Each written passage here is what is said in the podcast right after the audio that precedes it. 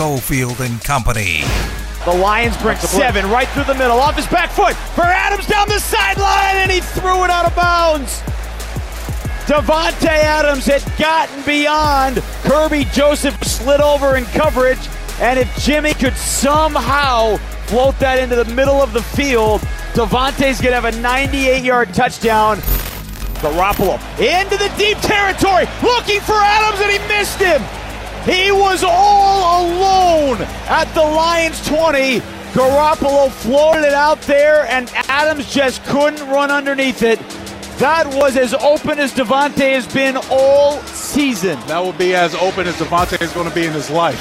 From the Findlay Toyota studio, it's Cofield and Company on ESPN Las Vegas.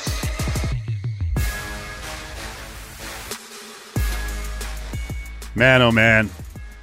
Big link. Last week, I cannot remember what he said. He had something last week. Oh, Hunter Renfrow just made an appearance, and he was he was crowing and laughing and kind of sarcastic, but not really happy. He speaks his mind. Raiders were just dreadful. And the sad thing is, the defense had lots of good moments and kept them in the game and bent, but didn't break often. And that's what the offense does to them. This is a freaking mess. I'm not a guy who comes on the air and starts talking about people being fired midseason, but I don't blame Raider Nation and football analysts and folks from the outside watching this and, and wondering what the hell is going on with this offensive coach who had this great reputation, and now everything has fallen apart. It's amazing. So we'll get to the Raiders throughout the show. Myles Simmons national NFL insider, will be with us. It's Cofield and Company. Steve Cofield. Damon is here as the company. We got conversations later this hour with Daren Millard. Of course, from Scripps and Fox Sports Las Vegas and all over the Vegas Golden Knights. And they have set a standard that is virtually impossible to meet, but –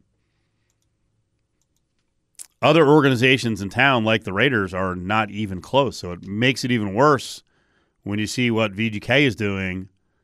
And again, I'm going to repeat what I talked about yesterday.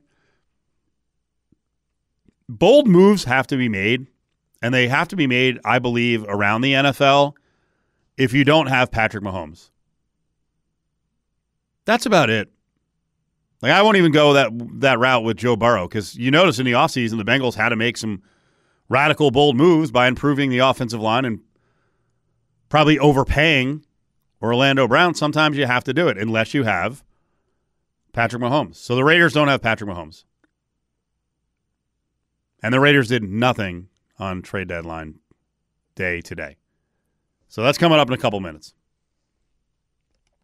First of all, I did not dress up. I will throw something on later when I'm giving out candy, and I don't mean I'm doing the show naked and I will get clothes for the kids. Uh, no, I, I have uh, I have a bunch of wigs at home. I'll put something together. You have a Batman mask on, and the craziest thing that happened about 30 minutes ago when I got to the building, I snuck around the corner because I was watching if I was being watched, and I scared the hell out of the receptionist. And then you came behind me, and I was like, "No, he should be scaring you," but the uh, sneaking around the corner and kind of leering, kind of watching out for myself. I kind of creeped her out. So, so my non-costume worked. Yeah, it, but it was one of the kids. I think you know one of the kid interns that we had. One of the younger people. Yeah, not the not that, the regular. That wasn't the intent. Yeah, yeah. I gotta, these kids I gotta, don't know what to expect. I got. I got to protect myself. I got to protect the show. We're in uh, DefCon 10 right now. So, you won a lot of bets over the weekend. Yeah, I did. You won a bunch. But I'm starting to feel like your luck is turning a bit. Why do you say that? What do you know? I just I feel I feel like you're in jeopardy again, and it's for circumstances out of your control. And I'll just say, without mentioning the scenario, I'm sorry because it, it it was my fault. I'm just gonna leave it at that. Okay, it was my fault. I didn't think the harmless objects would raise some ire. So I'll I'll leave it at that. We'll tell the story somewhere down the road. You were upset this morning about uh, Elon and Twitter circles. I don't even know what these are. What happened? Did it go away? Yeah, this was the last day of circles. Steve, you've never, What were the circles? you know, just you know, Was that your like friend zone? yeah, Yeah, I, I never, I never understood what that was. yeah. You know, sometimes you would just want to get a tweet off. You know, people uh, also on Instagram, or if you had the close friends, where you know, where just hey, just I only want you know you 10, 20 people to I didn't know you could do that. what's on my mind. Okay. Yeah, so just Elon, he's running the platform. Next thing that's going to be to go are spaces, and once spaces are gone, like they did so much to try to make Twitter fun and friendly, and I think Elon really just said, I don't know. As Adam Hill once said, I think that he bought it and he's trying to tank it. He wants the app to fail. Um, it's weird because I told you guys yesterday that I had signed up for um, verification, which humble brag had since 2011, and I thought the two benefits were put up longer videos, uh, three benefits, edit and spell check. Of course, I put up a incorrect word today. I never spell checked it back later. Um, what was the third thing? I can't remember the other benefit. There was something else. Said edit. Said It was put up longer videos, edits, and there was something else. Well, it started out about four months ago as an eight dollar subscription. I think it's sixteen now. So we, they've probably had success in getting people, and they're like, you know what? You are loyal. You signed on. Let's double the price. Like it does look like everything they do is counterintuitive, but you know what? I'm not the billionaire, so maybe this is going to work out for him. But I'm sorry about your Twitter Spaces. But he, I don't. That's the thing with Elon. Where, what would an idiot do? It seems like that's how he makes all of his choices. Or I'm sure he's smart. I'm sure he figured out how to get those electric cars running and good on them. But when it comes to actually running this business, what would an idiot do? And he does the exact thing the idiot would do. Maybe you guys are right. Maybe he's trying to drive it out of business, and we'll find out the whole the whole work that's been going on for two years. I don't know. I still use it. I like it. A lot of the functionality that I liked has been taken away, and I'm paying, which I, I don't get. But that's that is kind of that's kind of current day America, isn't it? In a lot of ways, like a lot of the stuff we like to do, the service or the product goes down, and they raise the price, and you're like, what are they going to do? Stop using us? I guess you're right. You got us, right? Yeah, that's exactly. Think about how many teams run this way. Think about how many organizations in sports run this way. Our product is getting worse. We look inept. You're not enjoying yourself. Like there's, a, I'm trying to think of the. It's probably an NFL commercial, uh, you know, promotional commercial, and uh, is it the one where the guy forgets the sausage? I watch commercials too much. There's an old guy, a bald guy, who gets out of the car and he's like, "Oh my god, I forgot the sausage." An NFL commercial? Yeah, because he's getting ready for a party, and then they just show all these great parties with people, and I think to myself, I'm like, our house is never a party, and I'm not the angry one watching the NFL. It's the SO. It's his significant other. Every week with her with the Chargers, she's just melancholy, and then there was a, a little bit of hap- happiness this Sunday. But I watched that commercial, and I'm like, why am I doing this? Especially in my case, I root for an inept organization they won't do what they're supposed to do, and they're like, "Keep on coming, dummy, because we know you will." Uh, Steve, I think you may be mistaken here. You're rooting for a team that's above 500. That's kind Steve. of that's kind of amazing, isn't it? It's talk, all about wins and losses, and uh, they seem to be getting Talk- more wins than losses. talk about a work.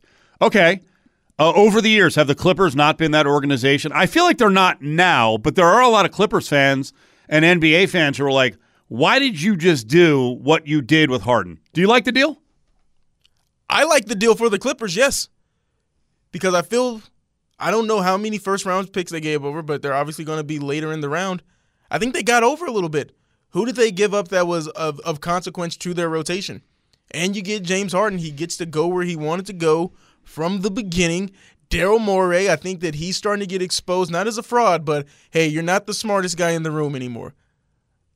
You never won a championship. I, I- don't know. You know, he was Dork Elvis, you know, for all the praise that he got over at, you know, the Dork Con that they do. He was the guy. Dork con. Sloan Analytics. As you're wearing a Batman mask today, Dork con. Yes.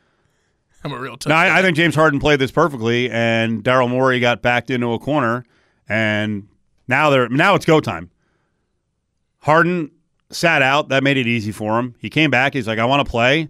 They realize they can't bring him back, and the Clippers, dare I say, played it smart. screw the picks. All these people start tracking picks.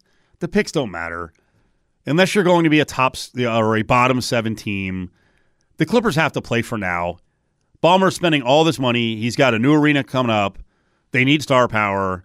It's time for them to actually break through and make a Western Conference final or make the finals. Now, I don't know how Harden's going to work. I don't know. But he was a good player last year in spite of all the drama. And now the Sixers have basically turned what? Ben Simmons, who was ballyhooed his first two years and then just fell apart mentally and on the floor. Ben Simmons and Harden into a lot of picks and Marcus Morris and Nick Batum, who's 50. See, when you Hard, Harden played it right. The Clippers played it right. And Daryl Morey's like, I'm just going to cut my losses. Get out from under this. I'm out. Can't do anything. He beat us. But Daryl Morey's got to be a little mad on the personal level of I know that he didn't make James Harden, but I'm sure there's a part of his ego that thinks he made James Harden.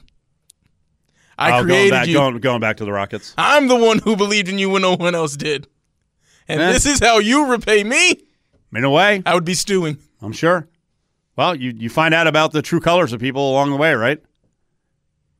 And James Harden is a really weird guy, and he's hard to work with, and he can be brilliant, but from a motivational standpoint, I don't know what motivates him.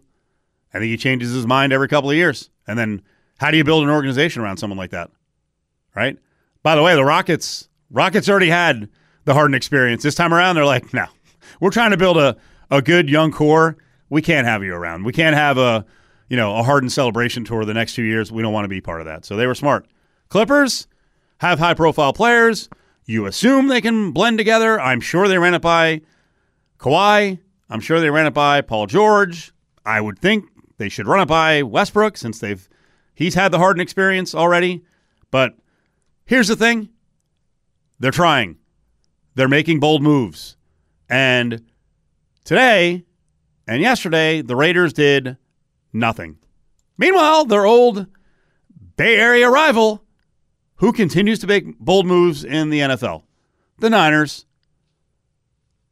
they go out and get a guy who's not exactly on his game now because he's been hurt, but Chase Young is going cross country to be on the other side of the line from Nick Bosa. That's a winning move. Harden to the Clippers, I think that's a winning move. And then you've got organizations like my Jets, who are just going to trudge through the season with a third string quarterback, and our Raiders locally, who did nothing. Super disappointing, especially on the heels of that effort last night. Nothing right now is working for them at quarterback. Mm-hmm. I don't know. That ain't my job. Now, back to Cofield and Company in the Findlay Toyota studio. On ESPN Las Vegas.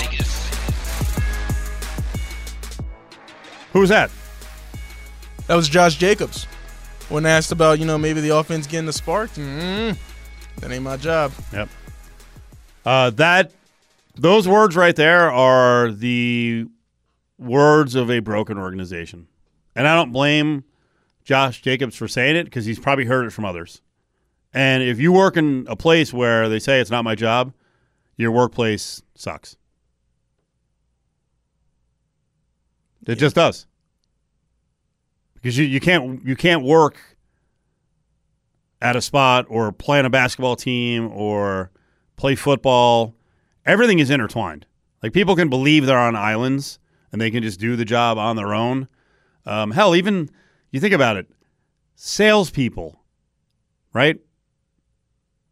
At say an auto dealership, you might win out on the front end and be able to sell a car on your own, but you really can't because you still have to go to the desk a bunch of times.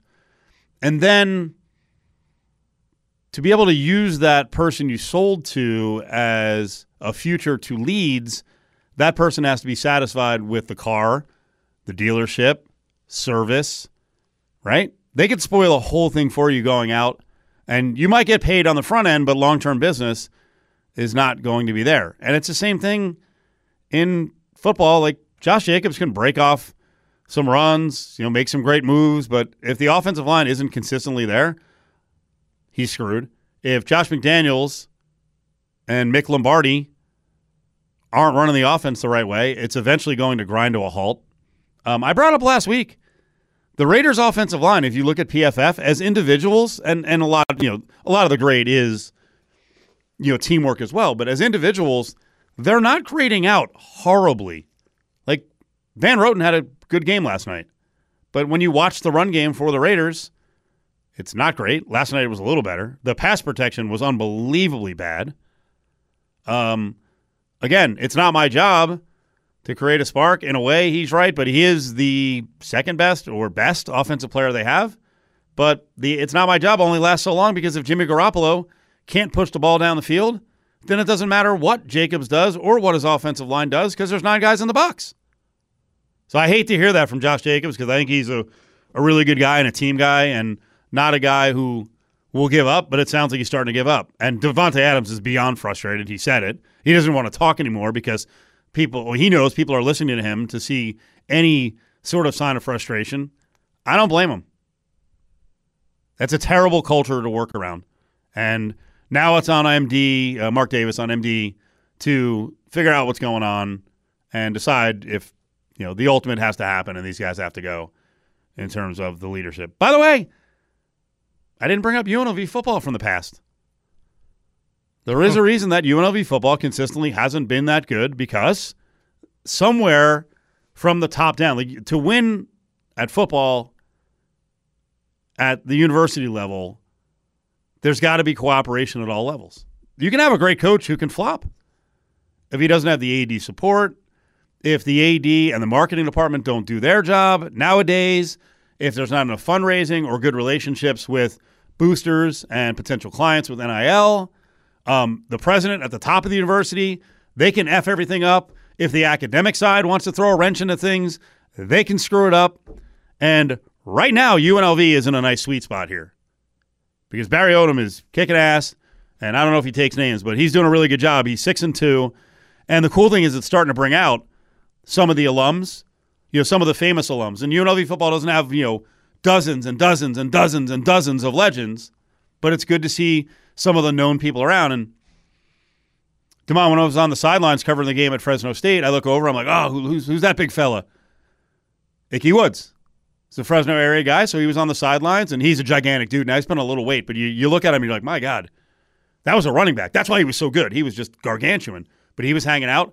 We show up on Monday for sort of post practice, the press conference, and who comes sauntering into the room? Former ESPNer, Sports Center legend, also a backup quarterback for the Rebels, Kenny Mayne.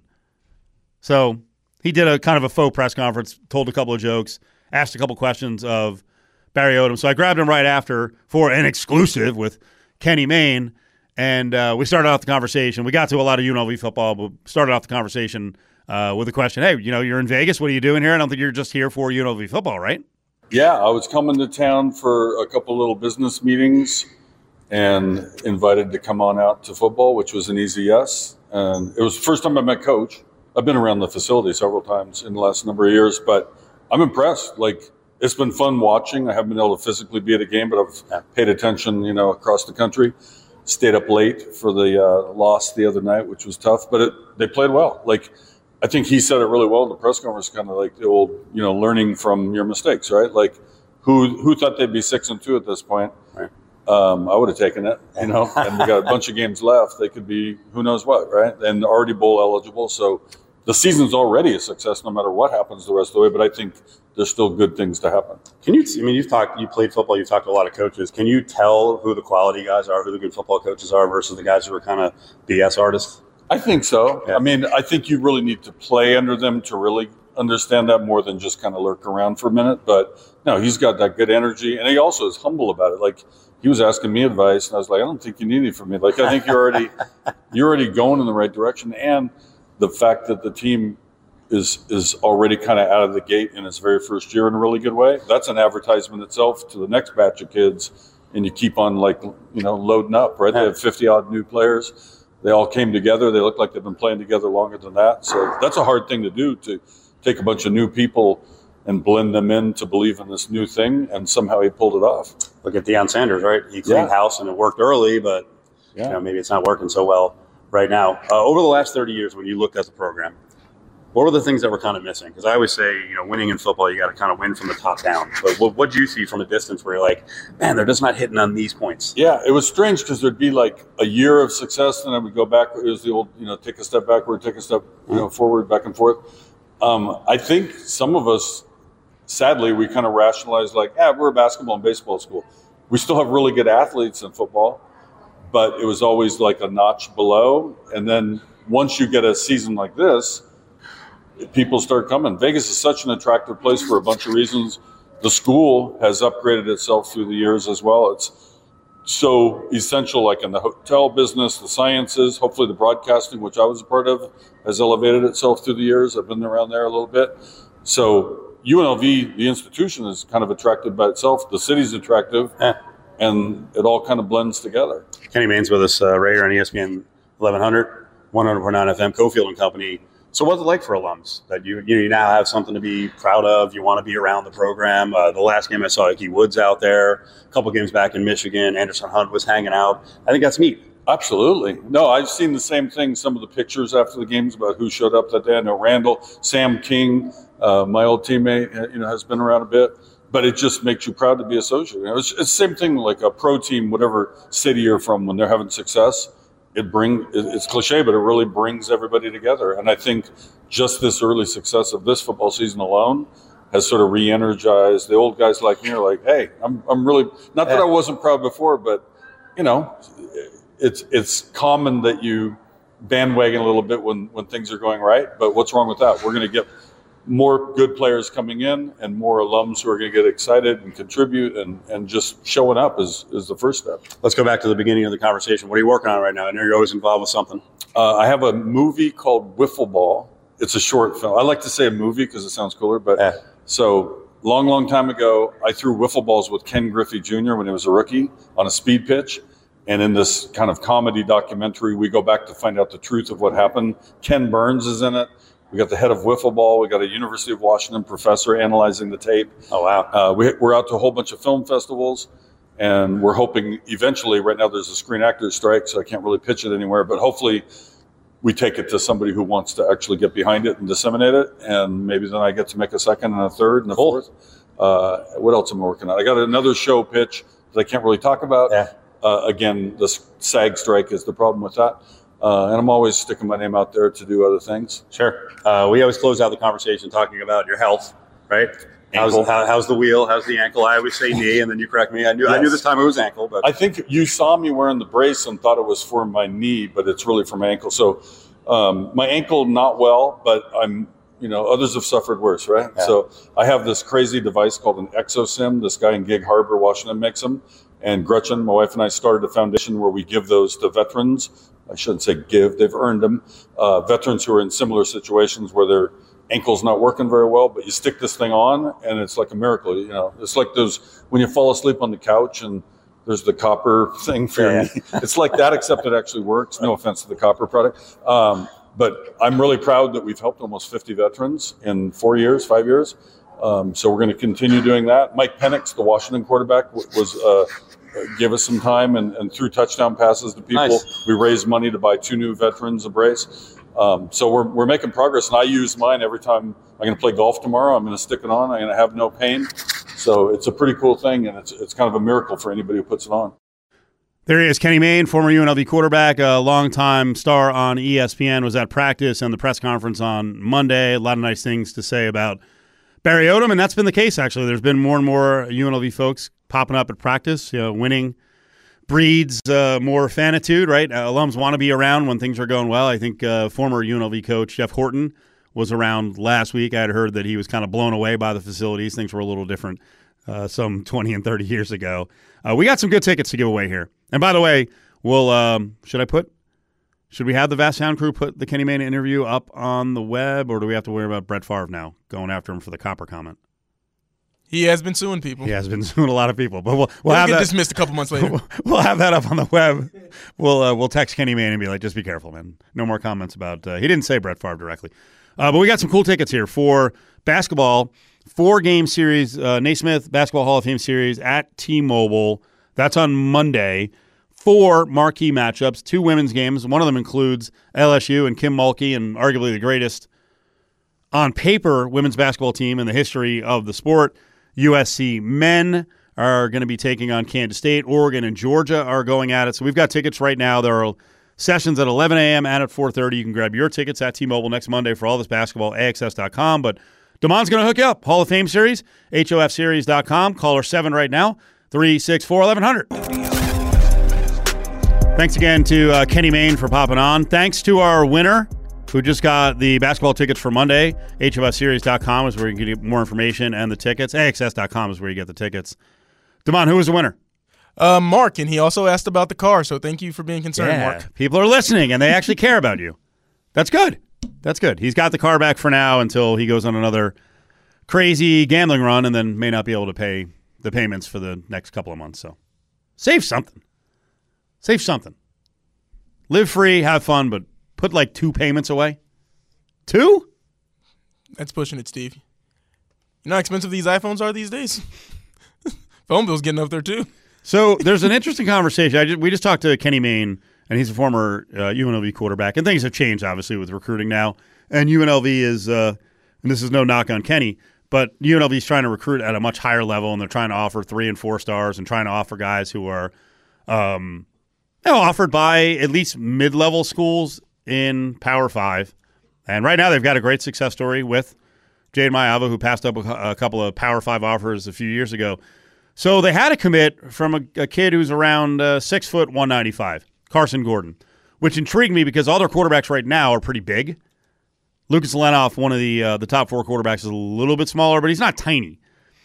And I've said all along, I, I figure Demond with this go-go offense, they're going to want someone who's kind of mid-sized but can also really run the RPO, and that's optimal for this offense. So they got a commit from Carson Gordon, a kid out of Texas. Like I said, six foot, six one, maybe 190, 195.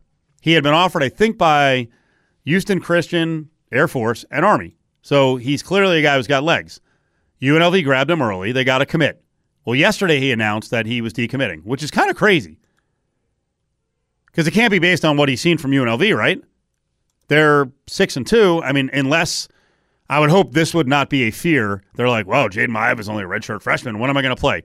No college kid should think that way because you never know what's in front of you when you land. Now, I do think the situation at Texas is kind of crazy with Quinn Ewers and Maalik Murphy and Arch Manning. That's not the case here. So it looks like UCLA is on the kid. And then he announced today he got an offer from Boston College. So I guess on one hand, give credit to UNLV for being on a kid and getting a commit from a kid who's clearly going to get Power Five offers.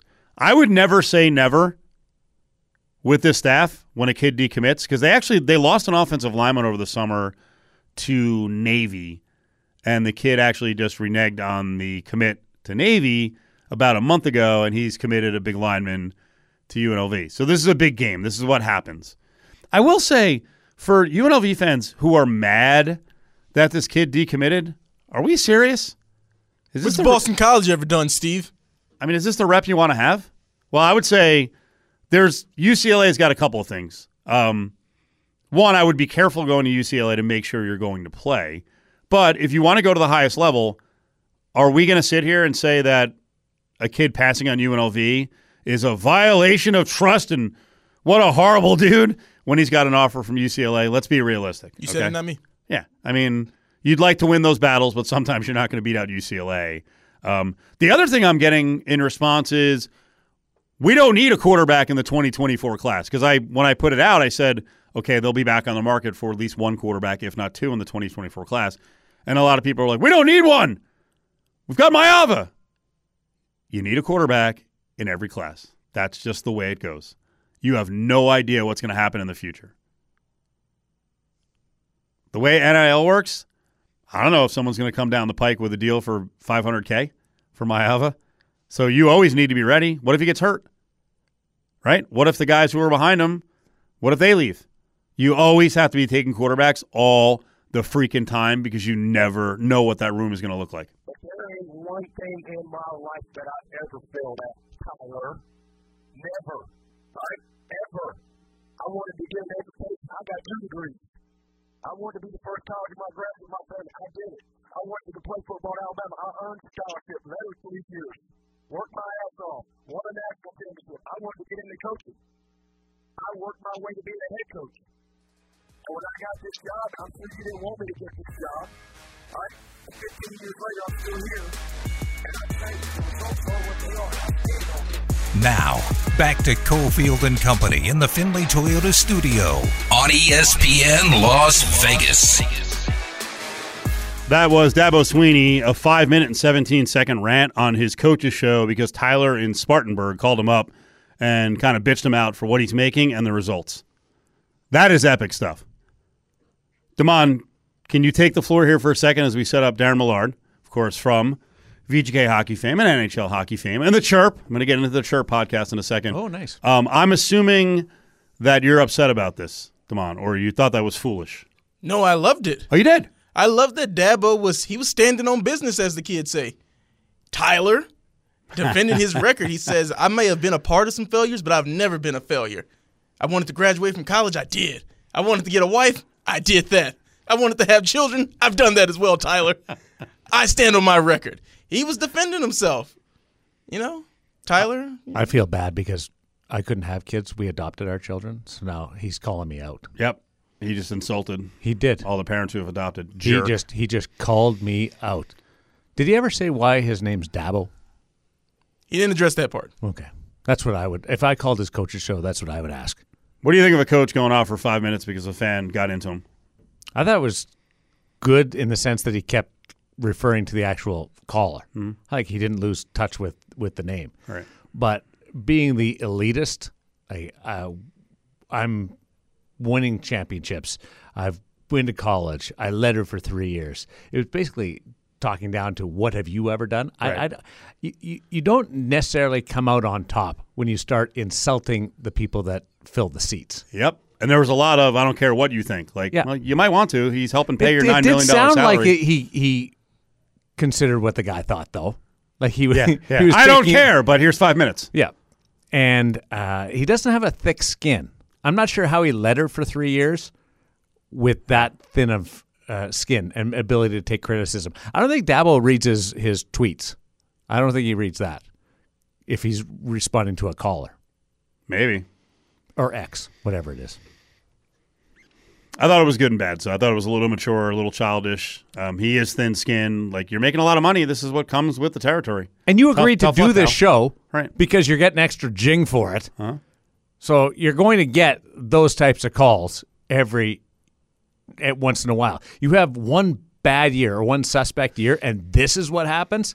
That is a fragile ego. But he's no different than a lot of coaches who are very thin skinned, who can't take criticism.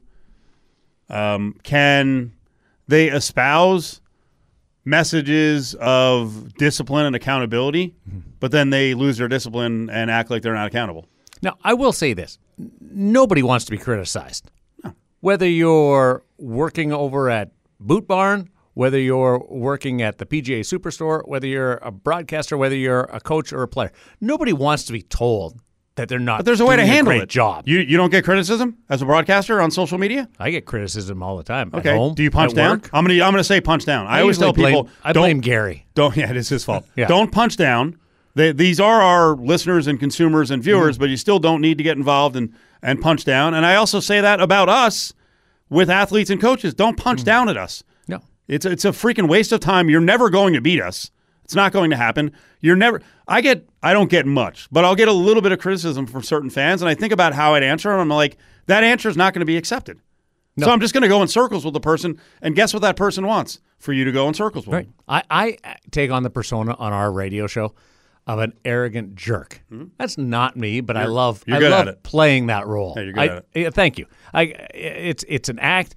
I enjoy it. I get certain interactions from people, and I just ignore it because I, one, I know it's not me, and two, they're just trying to goad me into something. Mm-hmm. Daren, I've got to ask. Part of that Dabo clip was he was saying the expectation has now outgrown the appreciation, and that Yeah. makes me think about VGK a little bit. Where now the expectation is so high. Do you ever see it getting to the point? Because I think that they've already reached that point where now the fan appreciation might not be as high because it's expected that we better be at least going to the cup every year. I'll give you a hot take on this. I thought it reached that point a couple of years ago, and I think it's much better now.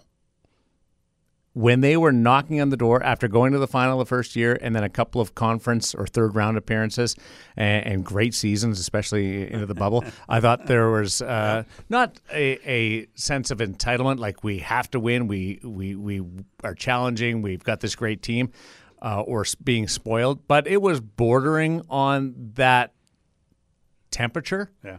And now I think it's backed off to just having fun. Now, we haven't seen them go through a tough stretch yet this season off the defense of their title, but I, I, my feeling is that the the reaction from the crowd is very appreciative of what happened compared to a couple of years ago when they expected it to happen then instead of grinding it out.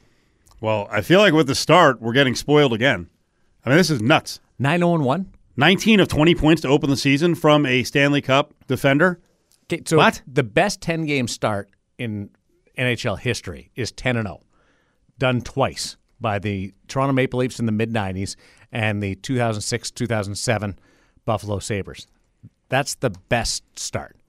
They're one point off that. A overtime loss to Chicago, which you could certainly paint as a winnable game they are that close to the best 10 game start ever and they're already it's the best 10 game start by a defending Stanley Cup champion ahead of the Oilers the the Penguins and etc it, it's remarkable what they've done and you've watched a couple of the games they're not hitting on all strides yet. They they are certainly a team that's still building. They've been great against Dallas. They were good against Winnipeg. Certainly the first two periods of that game.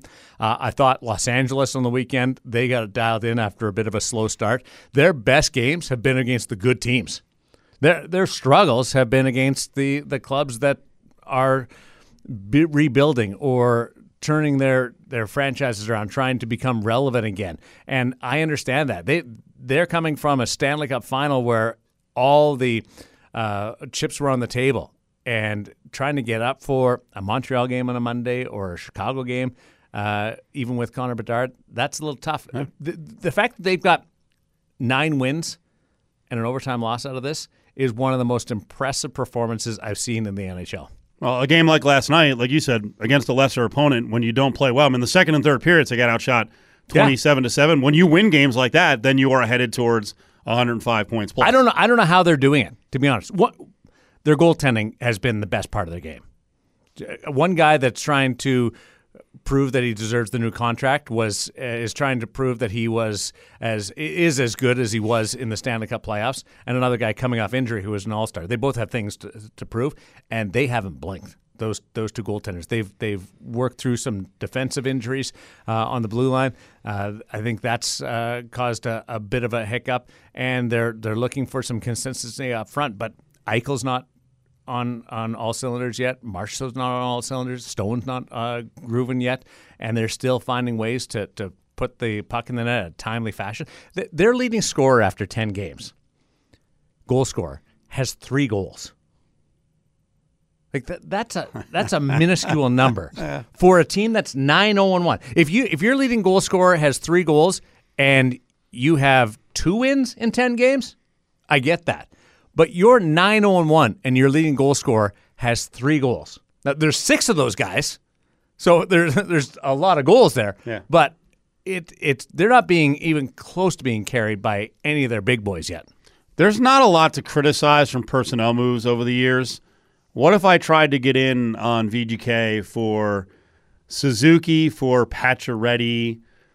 What would Suzuki have been here? But that may have changed what they look like in terms of other moves they made, right? Yeah. He's, he's he is a good player, and he has gotten Oh, quite a bit when they go head to head. I, I would uh, counter that with cup and six. Like that will always trump anybody that criticizes that move, even in five years when Suzuki might be challenging for an individual award. It's cup and six, and you can't take away that cup and six, and you can't disregard it in five years because you made that move. Now, Pacioretty didn't win the cup, but Pacioretty turned into extending a veteran player, and then Pacioretty and veteran player turns into re-signing Ivan Barbashev. So the trickle down from that trade really now is Suzuki for Ivan Barbashev, who is an integral part of your, your forward core. Yeah, so I've got to ask when you mentioned, you know, maybe a trader here, two or there, but you mentioned Logan Thompson, Pavel Dorofeev, the AHL team, you know, the Silver Yeah. Knights. How has that Cotter. development been where it's like they're, they can still bring up the guys in development and maybe not to have and to rely on big name free agents? Well, you're starting to see uh, drafted and developed players. Logan Thompson's not a drafted player, but he's a developed player. Uh, Paul Cotter is a drafted and developed player. Kaedan Korczak is a drafted and developed player. Uh, Braden Pahal's a, a drafted and developed player. You're, you're seeing Pavel Dorofeev, drafted and developed player. In in the first four years, you didn't see that because they built through the expansion draft and then either traded or signed free agents. You had to and, and traded away some of their first round picks to bring in other big names. You're starting now to see the maturity uh, of a franchise into year seven with some of these drafted and developed players. And I think Korczak and Cotter and Dorofeev and Pahal, with the next group being Lucas Cormier, uh, uh, Brendan Brisson uh, coming behind them, you'll see a nice mix in three years where it'll be 50 50 drafted and developed and, and free agents. Daren Millard is up on Cofield and Company. VGK Insider Show is coming up in less than 10 minutes. I watched Butchie today. Another good press conference. I heard you in there. Uh, do you more often have the blue You brain? Bucci or Butchie? Butchie. Okay. Butchie. Not All not right. Bucci like uh, Butcher Gross. I thought that's Butchie. what I thought you were talking. I'm like, Butchie did a press conference. Do today? you do you have the blue brain more often or the red brain? Oh, it uh, it depends. Uh, at home, I'm a red brain. Yeah. Uh, I, for some reason, I don't have the patience with when my kids do stuff because I I'm just I'm not built that way, and they take uh, the, the dad's got the bad temper. But around work, I really try to work with the blue brain, and and thoughtfully work through things. Now, when I was younger, I'm not going to lie. When I was 25, getting into television, more network television, uh, through 40, yeah, I was red brain. I was I was a jerk to work with. I was the ultimate like talent that was hot headed and demanded excellence. I was not a fun person to work with with our crew. Yeah. Part of that is maturity that uh, that you work through. I I would say now at, at work, I'm more fun, happy, blue brain Daren. That's good to hear. Yeah. Uh, Bruce Cassidy also talked. We only have like a minute left about Halloween. Are you a fan of neighborhood Halloween parties? He says he I has do. a good neighbor and he's going Yeah. to go to a Halloween party. Yeah, he's got the the kids uh, Halloween party and the grown up Halloween party, and it all happens at one place. But he he didn't know when he left the rink today what he was going at as That's Halloween crazy to me. because his wife had ordered the costume. Yeah, Wow. that's that's a trusting trusting husband because I would need to know what I'm dressing up as. Um, I I'm gonna miss out. Well, how about this one? We're going to a late party because the person got sick who was throwing the party last weekend. We're going to a Halloween party on eleven four. Oh, I don't mind Sort that. Sort of. I, I'm getting home at I don't 11 mind o'clock that. at night. I don't mind that. Okay. I think it's cool. Halloween can go like ten days. Yeah, I, I, I think it's great, and it makes people look at you a little bit differently. Like right now, you see somebody over at 7-Eleven, a lot of costumes. Eh, it's just I don't I don't even blink I- twice. But but in four days, I'd be like, what's going on here? On the corner of Sahara and Paradise today, I saw like the fattest guy ever in a full Kobe Bryant uniform, and I was like, "Man, this guy's got a rough life." He doesn't realize how fat he is. I'm like, "Oh, it's Halloween! It's Halloween! He's wearing a Kobe full Kobe uniform." Was it a fat suit? No, he was just really, really fat.